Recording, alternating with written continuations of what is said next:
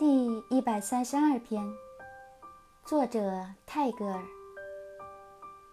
Leisure in its activity is work. The stillness of the sea stirs in waves.